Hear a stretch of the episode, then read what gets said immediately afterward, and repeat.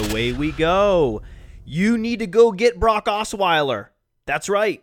We don't normally talk about quarterbacks on this show, but I am more and more impressed every day with Brock Osweiler as I peel the onion and I see what this guy is.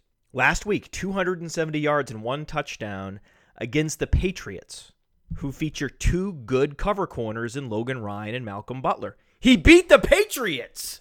Brock Osweiler beat the Patriots. Has that sunk in for anyone yet? The Patriots were thought to be unbeatable. So many conversations I heard about the potential the Patriots could go undefeated again. They looked unstoppable, a juggernaut, until they ran into the TV vampire that is Brock Osweiler. He has that slick back hair, that pale skin. He looks like a TV vampire. That's what he looks like. He looks like a brooding TV vampire. Doesn't say a lot, right? If you have a scheme to bring a bunch of non vampire humans into the fold, you have to go to Brock Osweiler to get his permission. You have to. You have to go talk to Brock Osweiler because if he doesn't sign off on it as the head vampire, your scheme is never going to get off the ground. You are going to be banished from the vampire clan. Brock Osweiler is the alpha dog vampire in this TV show that we've created. But it was a great TV show watching Brock Osweiler beat the Patriots. I'm a Patriots fan. I grew up in Maine. I am from New England. I am a Patriots fan. But it was compelling television watching a young quarterback with very little experience go out in a high leverage situation where you needed to win the game against the best team in the league, the Super Bowl champions.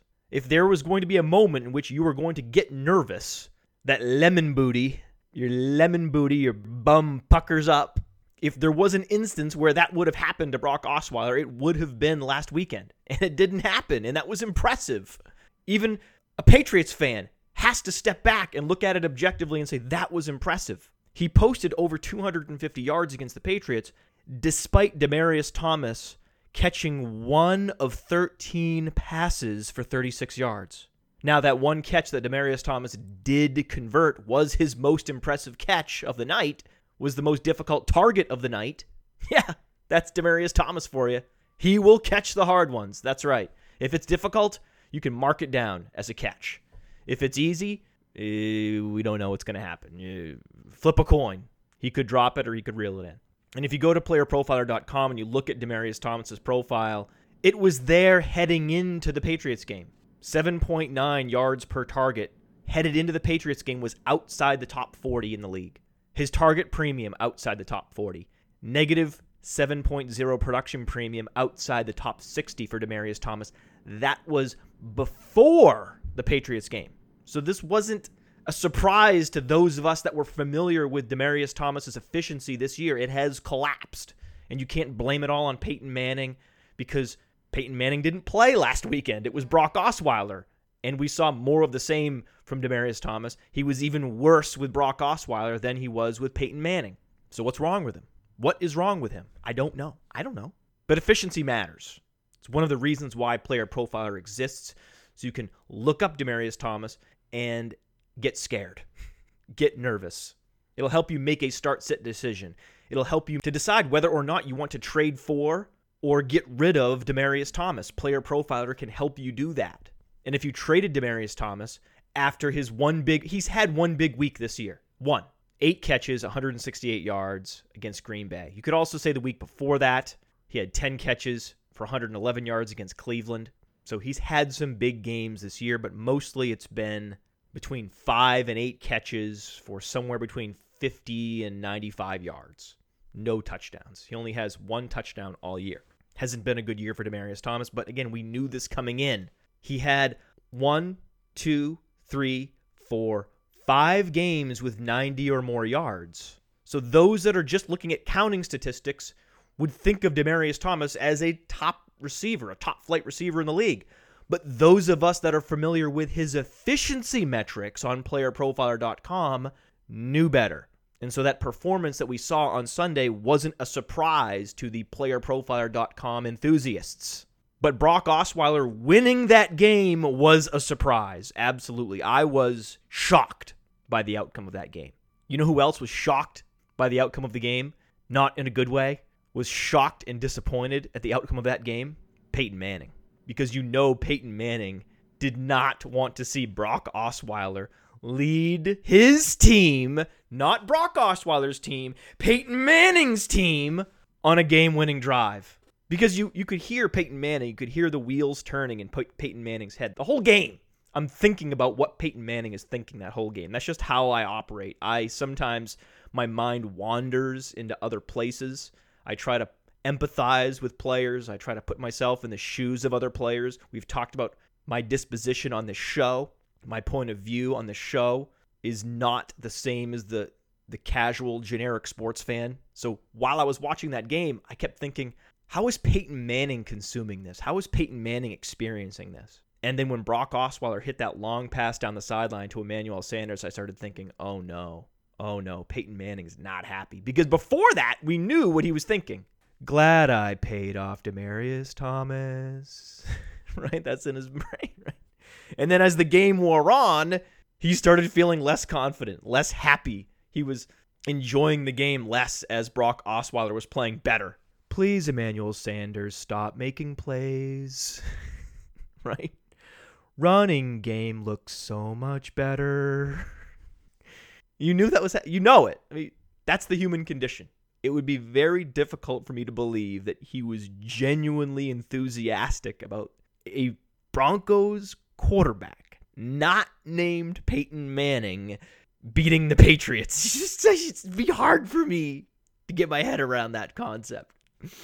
But the running game is so much better.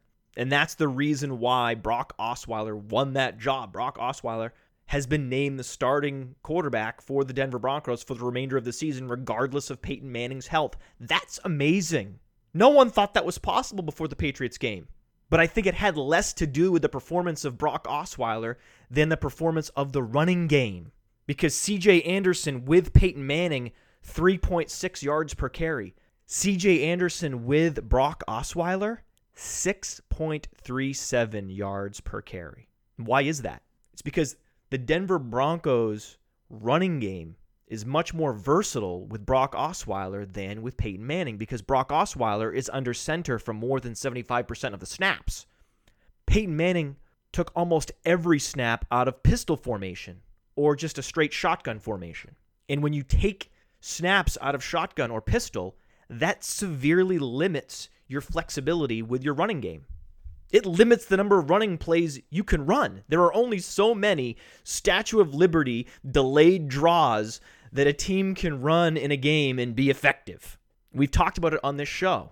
The most efficient running games utilize zone blocking schemes. And the outside zone, in particular, is run from the quarterback receiving the ball under center. When you take the ball out of shotgun or take the ball out of pistol formation, you have to utilize trap blocking as opposed to zone blocking. And those blocking schemes at the NFL level are simply less effective. But if you're under center, you can do inside zone, outside zone, power run game, gap blocking, zone blocking. It's all on the table. All those different play calls are on the table with Brock Osweiler as opposed to Peyton Manning. So not only are you running more effective plays, but because your options are so much more diverse, the defense is less prepared. There are so many more options that the defense has to prepare for. This becomes a virtuous cycle when you have Brock Osweiler under center. Multiple positive factors are reinforcing the running game. And that's how CJ Anderson ends up racking up 6.37 yards per carry as opposed to 3.6, almost doubling his efficiency with Brock Osweiler. That's the reason that Denver decided to anoint Brock Osweiler their quarterback for the remainder of the season. It wasn't necessarily his throwing, it was his ability to take snaps under center, it was his legs. Because so much is made of Peyton Manning's fused neck. The fact that he can't feel his fingertips. His arm strength has been degraded, but it's actually Brock Osweiler's legs, his leg flexibility, and his quickness that has enabled him to capture that starting job. It's counterintuitive, but it's true. Where'd I put that Brock voodoo doll? okay, okay, that's enough. I want to discuss today the playerprofiler.com player rankings and the lineup optimizer because we've been getting a lot of buzzard messages asking about the rankings. When are the rankings going to get posted? How do you calculate projected points? How do you create optimal lineups? And so I want to take you behind the curtain at playerprofiler.com and explain how it works, explain what we're doing, explain the value we're adding for you, the users of playerprofiler.com, and what we're going to be doing in the future. So we rolled out a brand new rankings layout for this 2015 season. And if you go to playerprofiler.com forward slash player dash rankings, you'll see we have weekly rankings, full season rankings, and dynasty rankings. I believe we do the best job out there of providing easy to use access to a multitude of different types of player rankings. Some places they focus on dynasty rankings, other places focus on full season rankings. In fact, it's very difficult to find good full season rankings. One thing I'm proud of is that we constantly maintain and keep up to date our full season ranks at playerprofiler.com because most of the full season ranks that I see online when I'm searching or browsing fantasy football websites, they're way out of date. They haven't been updated since August. Ours are updated every week. And so that's why you might go to our our full season player rankings and go to the running backs tab and think, "Whoa, there's David Johnson at number 3." Yeah, yeah, well, it's because we're updating it. And we're realists. That's right.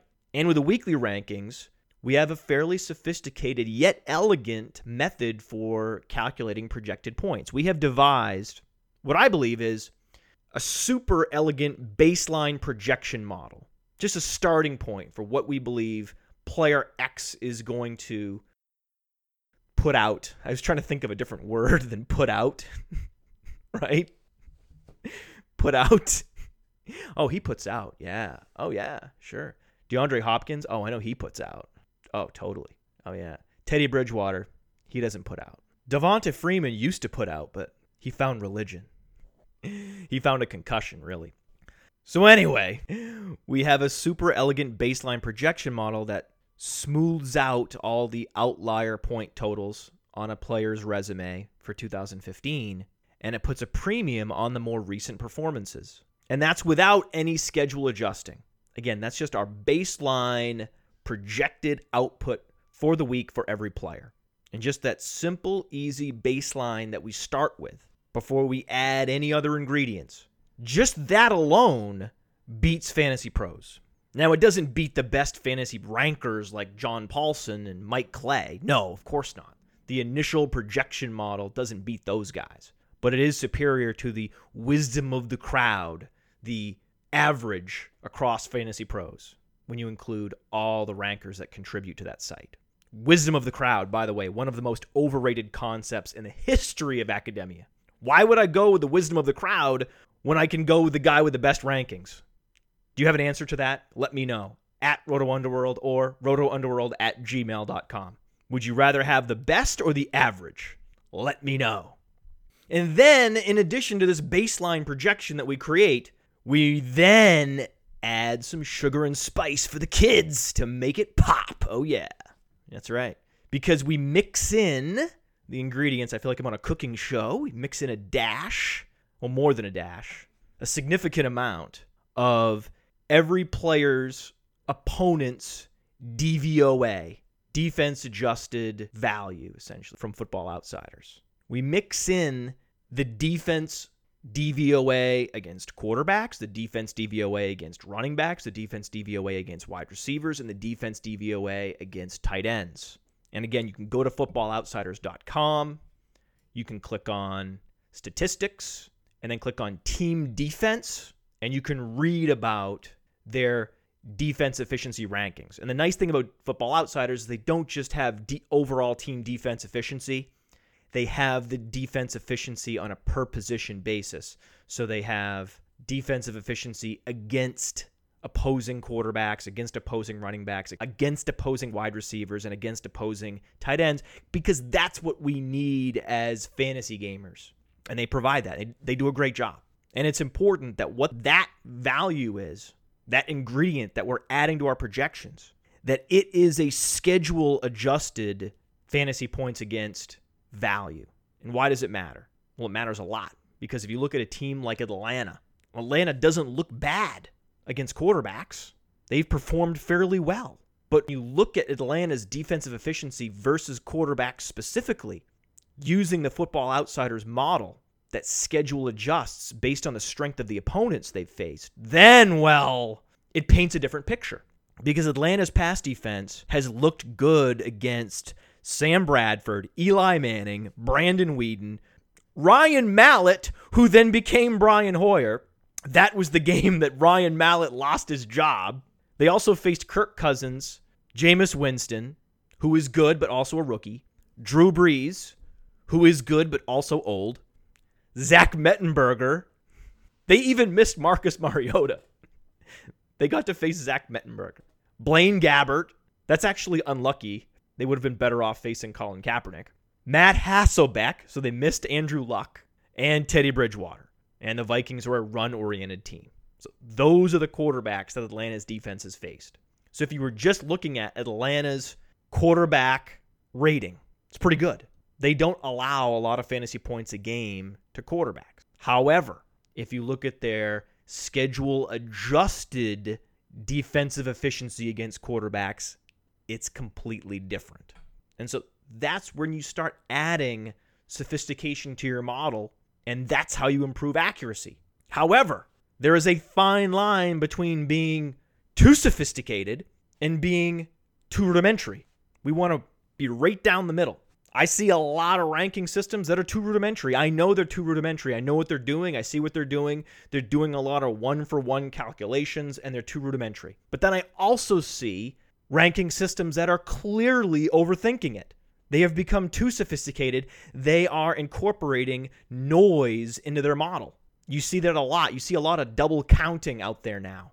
Because of the growth of DFS, there's so much more intellectual firepower being devoted to weekly projection models. But you're also seeing a lot more bad modeling. And the, the, the one dead giveaway is the double counting.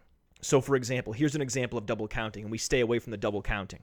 You see projection models incorporating both the opponent's defensive efficiency and information gleaned from Las Vegas over unders.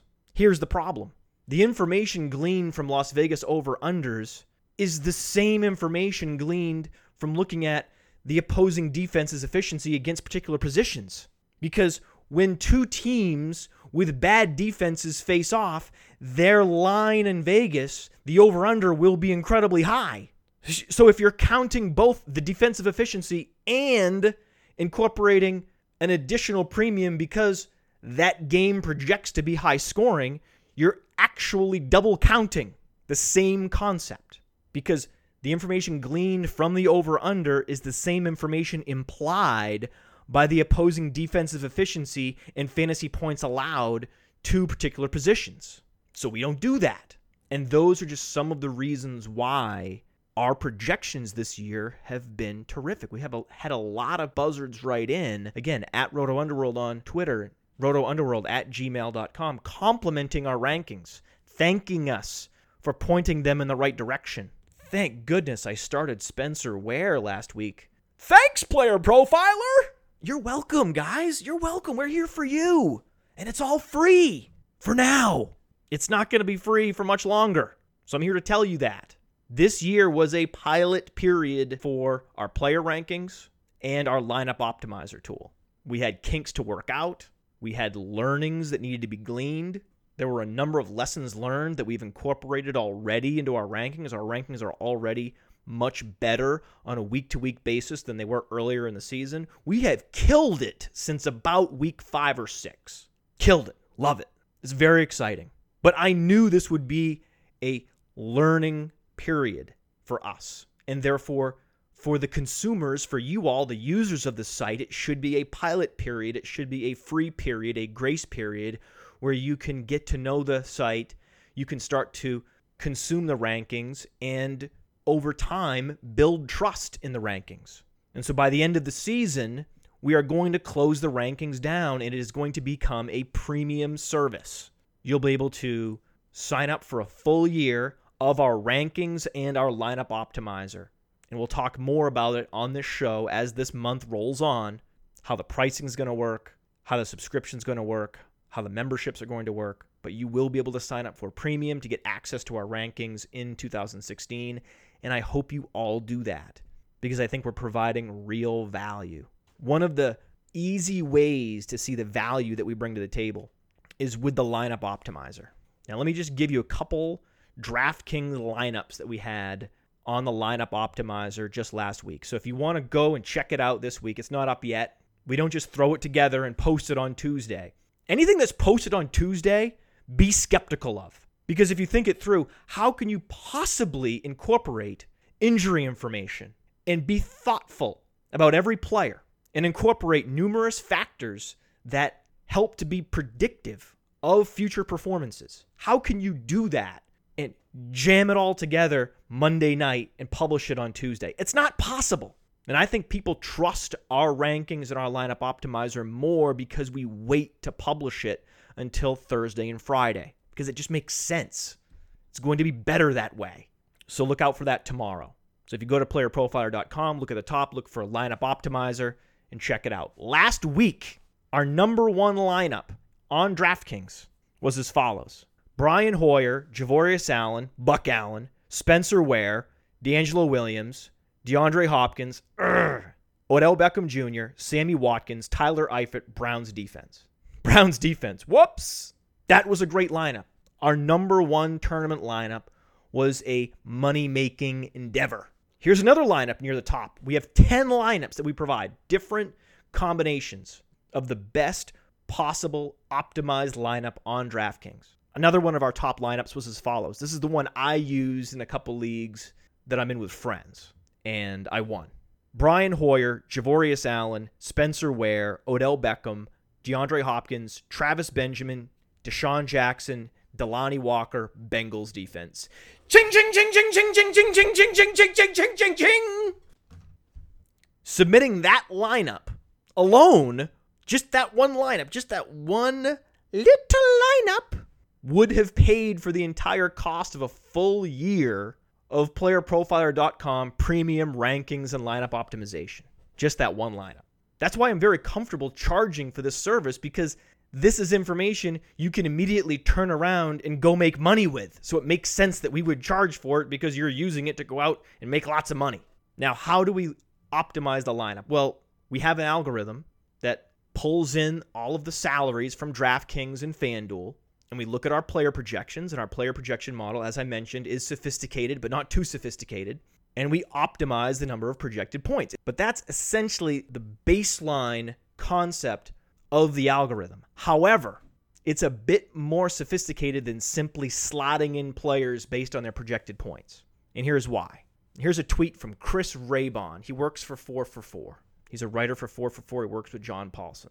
He wrote the following on Twitter the average cost for wide receivers in 2015 winning millionaire maker lineups was as follows $6,541. That's the average salary for the wide receivers in millionaire maker winning lineups. Do you know what the cost for the average running back was in those lineups? 5,183. Almost a $1,500 difference between what the millionaire maker winners are paying for wide receivers versus what they're paying for running backs.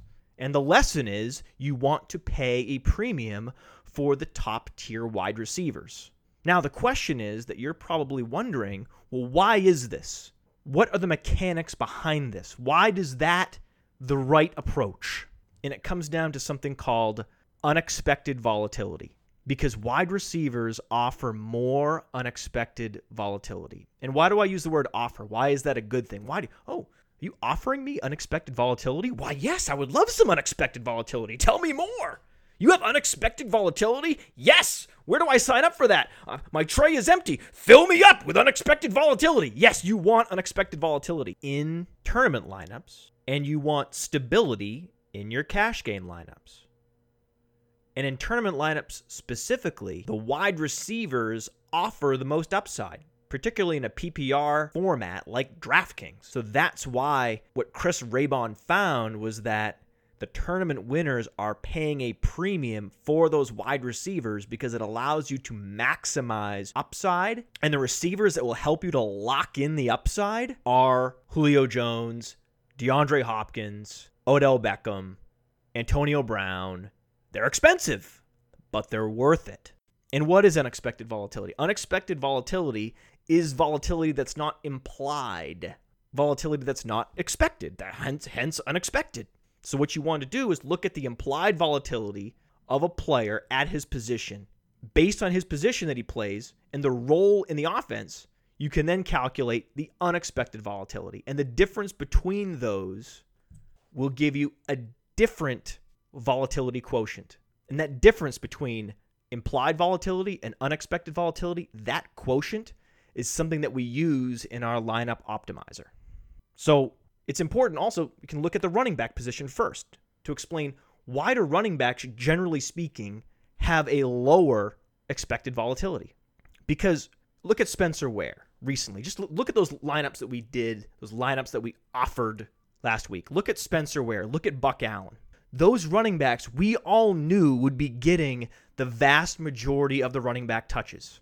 And if you know a player, a running back specifically, is going to be playing a bell cow role, is going to be the workhorse, then you know that player is going to score 10 fantasy points in PPR leagues. You just know this. We know this. We know this, right?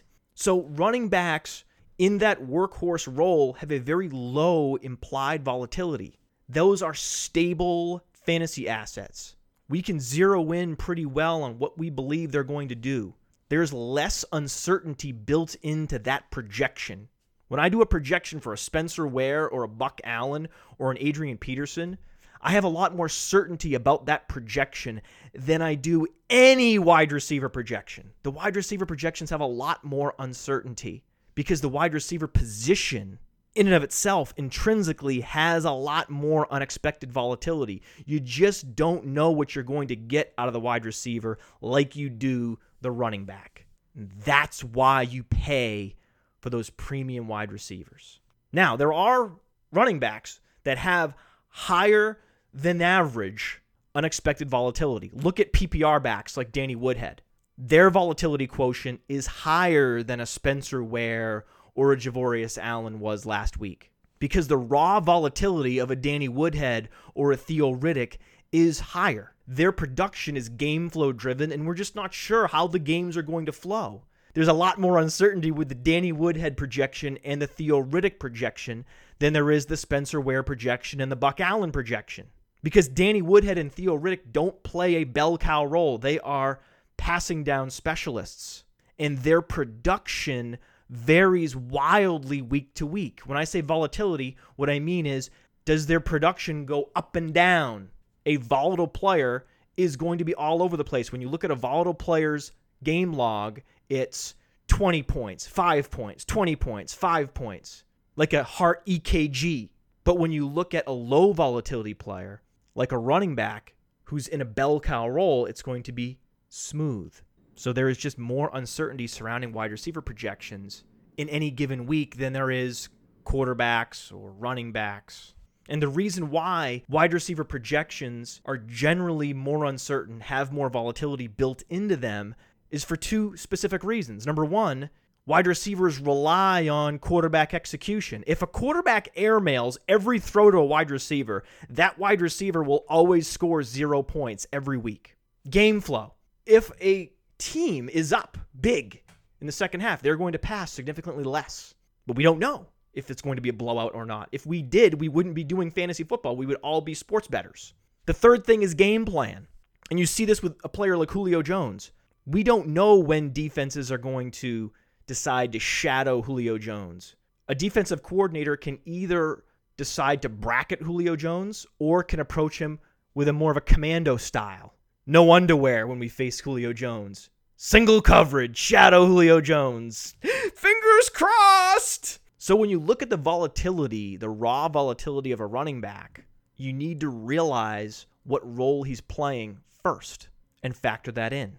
So when I look at the volatility of an Eric Decker and I see how smooth it is, Eric Decker has the lowest volatility of any wide receiver in the NFL. It's amazing. Go to the Eric Decker game log and you will see the most consistent fantasy output I have ever witnessed in my career in fantasy football. And that is incredibly significant because he is demonstrating hyper low volatility at an otherwise high volatility position. But does that mean that you want to play Eric Decker in tournaments? No, not necessarily, because we know what he's going to give you. His upside is capped, but so is his floor. There's value there in Eric Decker, but his value isn't in tournaments. His value isn't in the Millionaire Maker tournaments. His value is in cash games. And so when you go to our lineup optimizer, you're going to see two choices. You click DraftKings, and then you can either click cash or click tournament.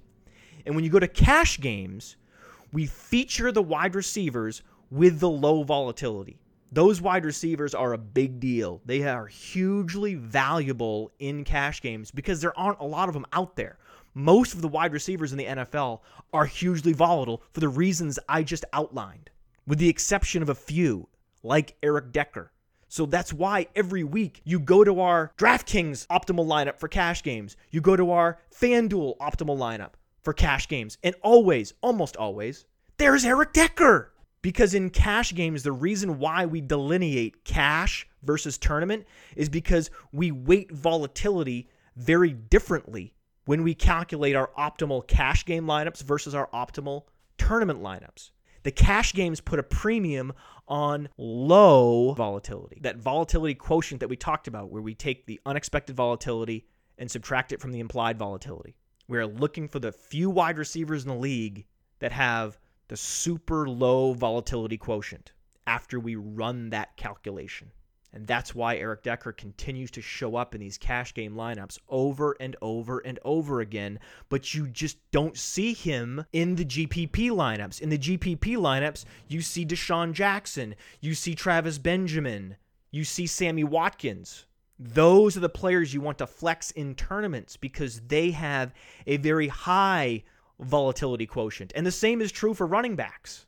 For running backs, you don't necessarily want to maximize volatility. We handle the positions differently because a volatile running back, you need to decide why is he being volatile? Is he is he volatile because his role keeps changing because he's the starter and he's not the starter or is he volatile because he's just inconsistent? So what we do there is we hone in on the running backs that have consistent roles and high volatility. That's why you keep seeing Theo Riddick and Danny Woodhead in our tournament lineups.